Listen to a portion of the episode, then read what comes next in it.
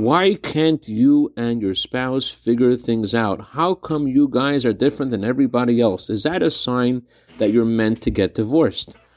Good morning. I want to share with you a letter that Rebbe wrote to a husband who he and his wife were having a hard time going to paraphrase from the Hebrew.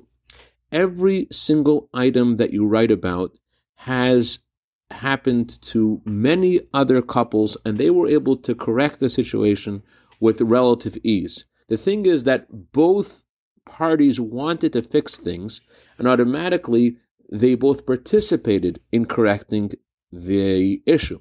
According to this, it's understood that there is no reason at all to get divorced, God forbid. On the contrary, the Talmud says that when a husband and wife merit, the divine presence rests with them.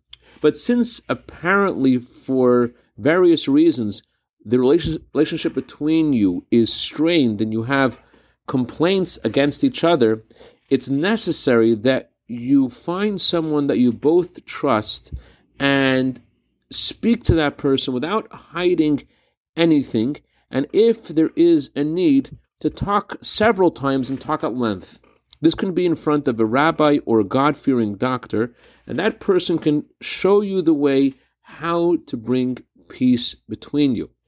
If it will take time to find an objective person with these characteristics, you should instead, meanwhile, find someone who has influence on your wife.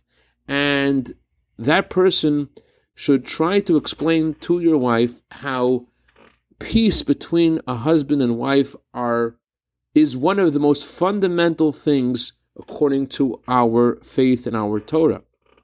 And therefore, both you and her have to do whatever you can so that you could have peace and to increase peace, and together to find ways to correct things that are preventing you from having peace.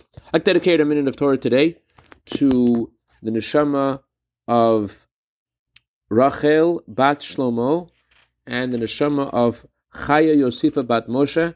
Their anniversary of passing is today. May their neshamas have an aliyah. May they be good intercedents on behalf of their families for all good. B'soch Klal Yisrael. Have a wonderful day.